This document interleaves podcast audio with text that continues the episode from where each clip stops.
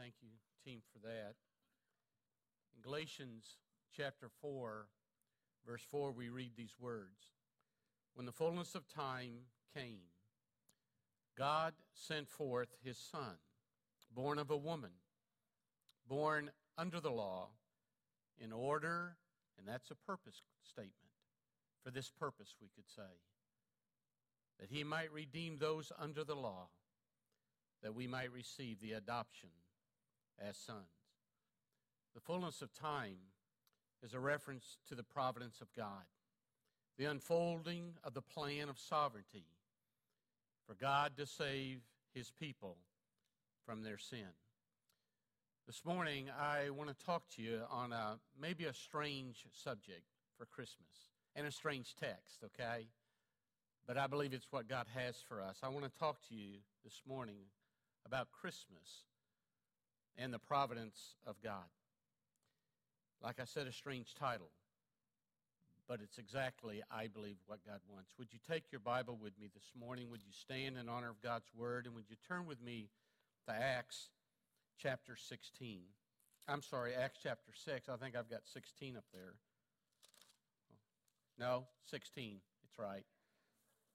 I was getting into the singing. I was enjoying it so much. Huh? Acts chapter 16. And we'll begin reading verse 6, okay? They passed through the Phrygian and Galatian region, having been forbidden by the Holy Spirit to speak the word in Asia. And after they came to Mysia, they were trying to go into Bithynia, and the Spirit of Jesus did not permit them. And passing by Mysia, they came to Troas. A vision appeared to Paul in the night of man of Macedonia. He was standing and appealing to him, saying, Come over to Macedonia and help us. And we had, when he had seen the vision, immediately we sought to go into Macedonia, concluding that God had preached or called us to preach the gospel to them. So, putting out to sea from Troas, we ran a straight course to Samothrace, and on the day following to Neapolis and from there to Philippi, to the leading city of the district of Macedonia, Roman colony.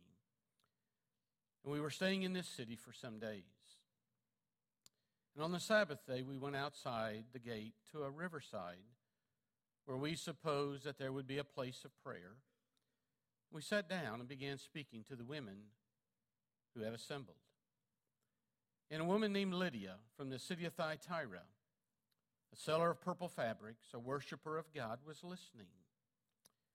And the Lord opened her heart to respond to the things spoken by Paul. And when she and her household had been baptized, she urged us, saying, If you have judged me to be faithful to the Lord, come into my house and stay. And she prevailed upon us. Father, I pray you'll bless the reading and the preaching of the Word of God this morning. In Christ's name, amen. Thank you. Be seated. The providence of God is something that I think everybody in this audience today would agree with, even if we're not totally sure what the providence of God is really about. And so I felt led of the Lord this morning as I struggled through what to share on this Christmas service, what to share with you. And I felt God's impression that what I need to do is explain to you what the providence of God really is, and then relate it as best I can to this season of our life where we celebrate our Lord's birth. But, beloved, listen to me. The providence of God does relate that in the fullness of time God gave His Son, okay? Oh, but it's, it's far more than that, okay?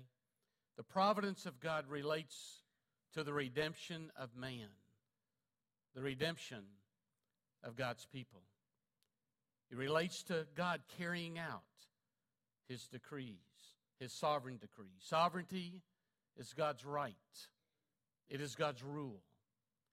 Sovereignty is God's power and control. God ordains it, and it, it comes to pass. God declares it, and it happens.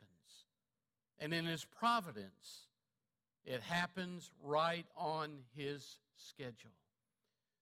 And so providence can be defined, people define it in different ways. It can be defined this way God, God, God's guidance, His direction over the affairs of time and man, His care, His protection, His fulfilling His sovereignty as He declares it. God declared that He would save His people from their sins. And in the fullness of time, God sent forth his son. From the manger to the cross to the tomb to the throne, we see the providence of God at work. Now, in our text this morning, and I don't have a lot of time, but in our text this morning, we see three areas of God's providence at work. The Apostle Paul was embarking on his second missionary journey. When you read the account that, of the text we just read, we, we find that, first of all, he was kind of pushing north, and that didn't happen. God didn't allow it. He was pushing south, and that didn't happen. God didn't allow it. It's like God kept cutting them off. And the reason for that is because God, in His providence, had other plans. They didn't know it, that God was planning on sending the gospel of the Lord Jesus Christ to Europe. And He was going to use them to do it. And it wasn't until later that they began to understand it. And oftentimes, that's the way God works in our lives. Now, it took three things. First of all, keep your Bibles open and turn, look at verse 6 with me, because the first thing we see, it, it, it takes the providential circumstances. Look at verse 6. You see the word forbidden there? That word means to prevent or to hinder. It, it's like that they were trying to do something good and they were trying to follow God and they were trying to declare the gospel of Jesus Christ where no man had ever declared it before. And they kept hitting a wall that wouldn't fall. Have you ever had that happen to you?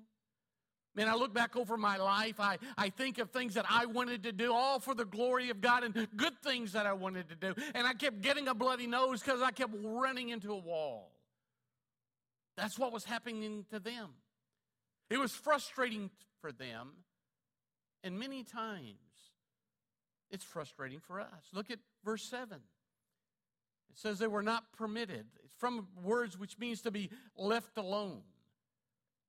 It's like not having any freedom to make some kind of a decision. In verse 6, God said, Not this way.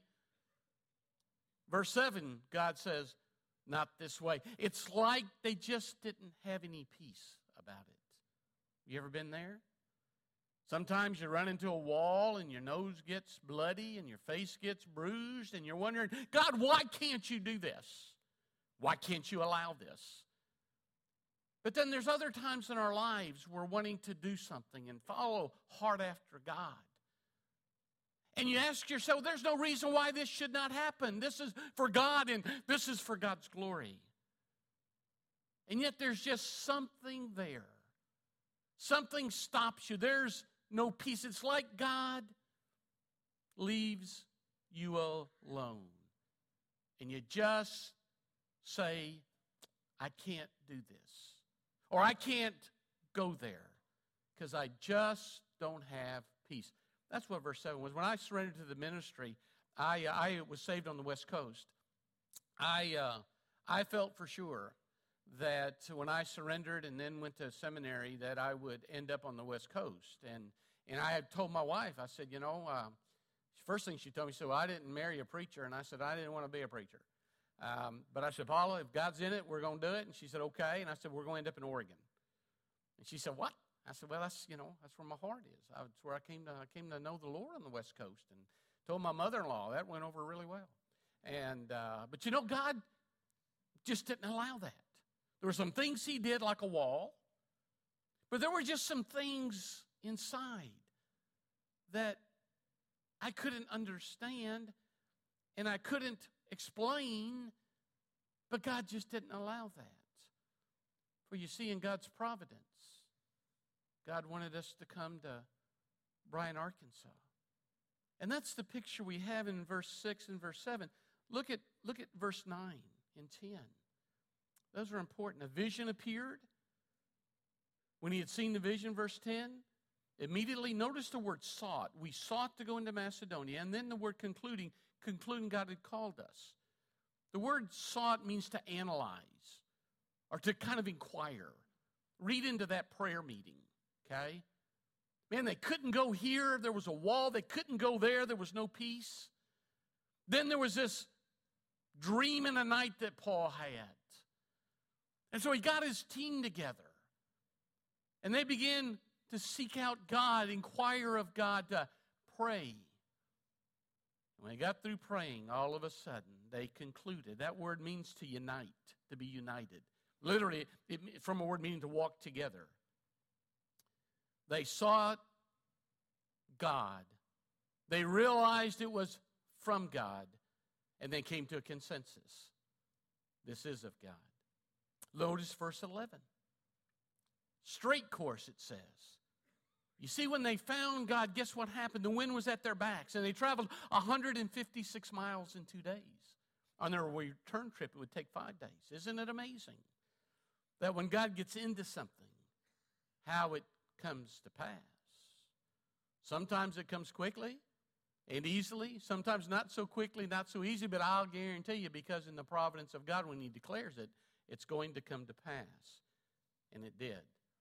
G. Campbell Morgan called those divine movements of God. Now, again, do you see what's happening here? God decreed that the gospel of Jesus Christ was going to spread. And in God's providence and in God's times, it happened, even though they couldn't see it. Let me tell you where I came up with this message. And it bothered. I was so mad. I told our staff I was so mad at God this week. I'd been studying for two weeks in John chapter 1. Great, great Christmas passage, you know? And I thought, man, God, we got this. Until about Tuesday of this week. And I slammed right into a wall. I go, uh oh. And then I kept trying to force it. I kept trying to dig it. I would make notes and I'd write this thing down, and there was, there was just no peace in it. And then about Tuesday evening, I began to realize, especially Wednesday morning, that that wasn't God's will for our church today. That's called the providence of God. Now, do you realize how important that is for you?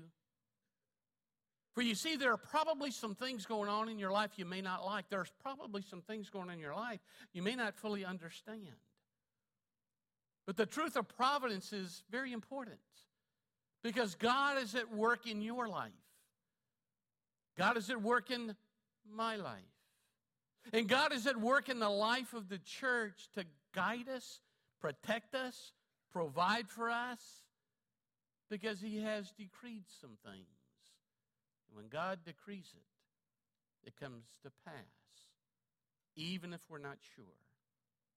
Can I tell you that in the fullness of time, in the providence of God, there are some providential circumstances that God has to work through. Some lost some loved one. Well, what pain. Man back there in eight days is going to celebrate 71 years of marriage. But his wife now has Alzheimer's. Doesn't even know who he is most of the time. He told me this morning, and they told me I could share this. We've had no kids. God's plan was we had no kids. In almost 71 years of marriage, we've never really had a fight. He's missed a great blessing. what is it? Beloved, it's the providence of God leading 71 years of marriage in this culture, in this age. Explain that. God's hand God's providence. 71 years they've been together. Now our mind is fleeting. God's at work in his life, his wife's life, and in your life as well. It's called the providence of God. Secondly, look at verse 13 and 14. Because not just divine circumstance, this is incredible to me. Divine or providential conviction. I, want to I wanna read 13 and, and 14 to you. Sabbath day, we went outside the gate to the riverside where we were supposing there would be a place of prayer. We sat down, began speaking to the women who had assembled. A woman named Lydia, some call it Lydia. It's, I think you can pronounce it either way. From the city of Thyatira, a seller of purple fabrics, a worshiper of God. She was listening. And now notice the Lord opened her heart to, respe- to respond to the things spoken by Paul. It's amazing. Here's a Gentile hanging out with Jews. Anytime there was a collection of at least 10 males, there had to be a synagogue. There wasn't even 10 males. If there had been a synagogue there, she would have never been there. Divine circumstance, you see. Paul saw a vision of a man. The man turned out to be a woman. Paul had been trying to preach the gospel in Asia, and the Holy Spirit wouldn't allow it. And yet, the first convert in Europe was from where? Asia. You get it? Notice, notice about Lydia. She was a worshiper of God. Again, she wasn't saved. She gathered with God's followers. But, gang, she wasn't saved. She was a lady of prayer. She met with the ladies who prayed. But guess what? She wasn't saved. She believed in God. Somehow in her mind, she began to realize there's only one God, one true God. So she believed in God. But, gang, she wasn't saved. And I want to tell you today, our churches are filled with people like that. They gather in some abstract sense, they worship, maybe sing a few songs. They get in a bind and in a tide. What do they do? They pray. They believe there's only one God. But guess what? Like Lydia, they're not saved. And our churches are filled like that. What happened? God decreed. And in God's providence, God opened her heart. And she responded to the gospel message. Oh, listen. She was looking for something. She was listening to the divine message. And in the fullness of time, God granted her a gift the gift of grace, the gift of faith, the gift of repentance. And the Bible says God opened her heart and she was saved. And beloved, that's the only way a person is changed for eternity. He or she responds to the gift of God according to God's decree, according to God's providence. And when you understand that truth, then Christmas becomes far more than a babe in a manger. Now, listen to me for a moment. Salvation is far more than gathering together. Should we gather together? Oh, yeah. Gang, I like looking at you, like some of you, you know. Man, I can't wait for Sunday. I, there's a little tension in my gut because of my responsibility, but I, I can't make a week without gathering with God's people. But that's not salvation, you see. Salvation is more than even worshiping in some abstract sense, singing a few songs. We got a lot of people singing songs. Man, I, we were out yesterday and, and uh, we were walking around old Washington, you know, and, and uh, people, a lot of people singing songs, you know. Salvation's not just singing, worshiping in an abstract sense. Salvation is not just praying. Everybody prays especially when they're in a bind, okay? Salvation is a holy encounter with the living God. Such a holy encounter that it changes and transforms your life, radically alters your desires. You see, we might have this idea about God, but when you have a holy encounter with God, everything changes. Behold, all things become new. and it's seen in your life as you live. I look through the, think back over the 18 years here. My goodness, there's some folks that are different than when we started. How does a hard man become soft? How does a mean guy become like sugar candy? You know how? They have a holy encounter with a living God that totally transforms their life. In fact, look at verse 15. Here's our 30, our providential compassion. She was baptized, which is obedience. There was hospitality. You judge me to be faithful. Come into my house and stay. Oh, listen, beloved. When people are saved, when people come to know the Lord Jesus, oh, behold, behold, all things do pass away. And behold, all things become new.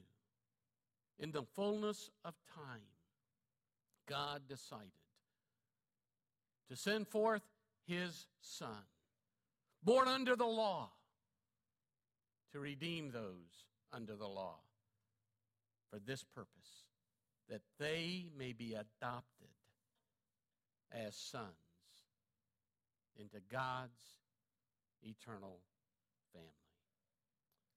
Has that happened to you? Has it? Has there been a holy encounter? I, I'm not asking, do you like going to church I, or even gathering and singing? I'm not asking, do you pray at times? I'm not asking you, do you believe in the one true God? Deists do that. What I'm asking you this morning, have you had a holy encounter with the eternal God that radically transforms your life? You see, salvation's providential. And that's what makes Christmas so special. One of my favorite preachers, Alistair Begg, says, Providence is the servant of grace. And I like that. When Kurt Warner, the great football player, retired, uh, he had a like a news conference, and he was announcing it and all of that. I want to read to you what he said. He said, "If there's one thing I've learned from reading this thing, and he and he held up the Bible. If there's one thing I've learned from reading this thing, is that it's a bunch of stories about average people where God came in and did something extraordinary with them. He said, To me, that's exactly what he did with my life. Now, none of us in this room are going to be professional football players. In fact, most of us were never very that not very good at that moment in our life anyway. Of course, as we get older, we're getting better. None of us. But you see what he said applies. When God comes into your life, he takes somebody ordinary. He puts his spirit in them and they become extraordinary. That's called grace. And it happens because God decreed it. And in the providence of time, God makes it happen. It's amazing to me over the years. Uh, my father in law is a good example of that. Uh, Annie, your hubby, all those young, they're not a better man, right? You said it. Boy, what a hubby. What a daddy. Guys, what a grandpa.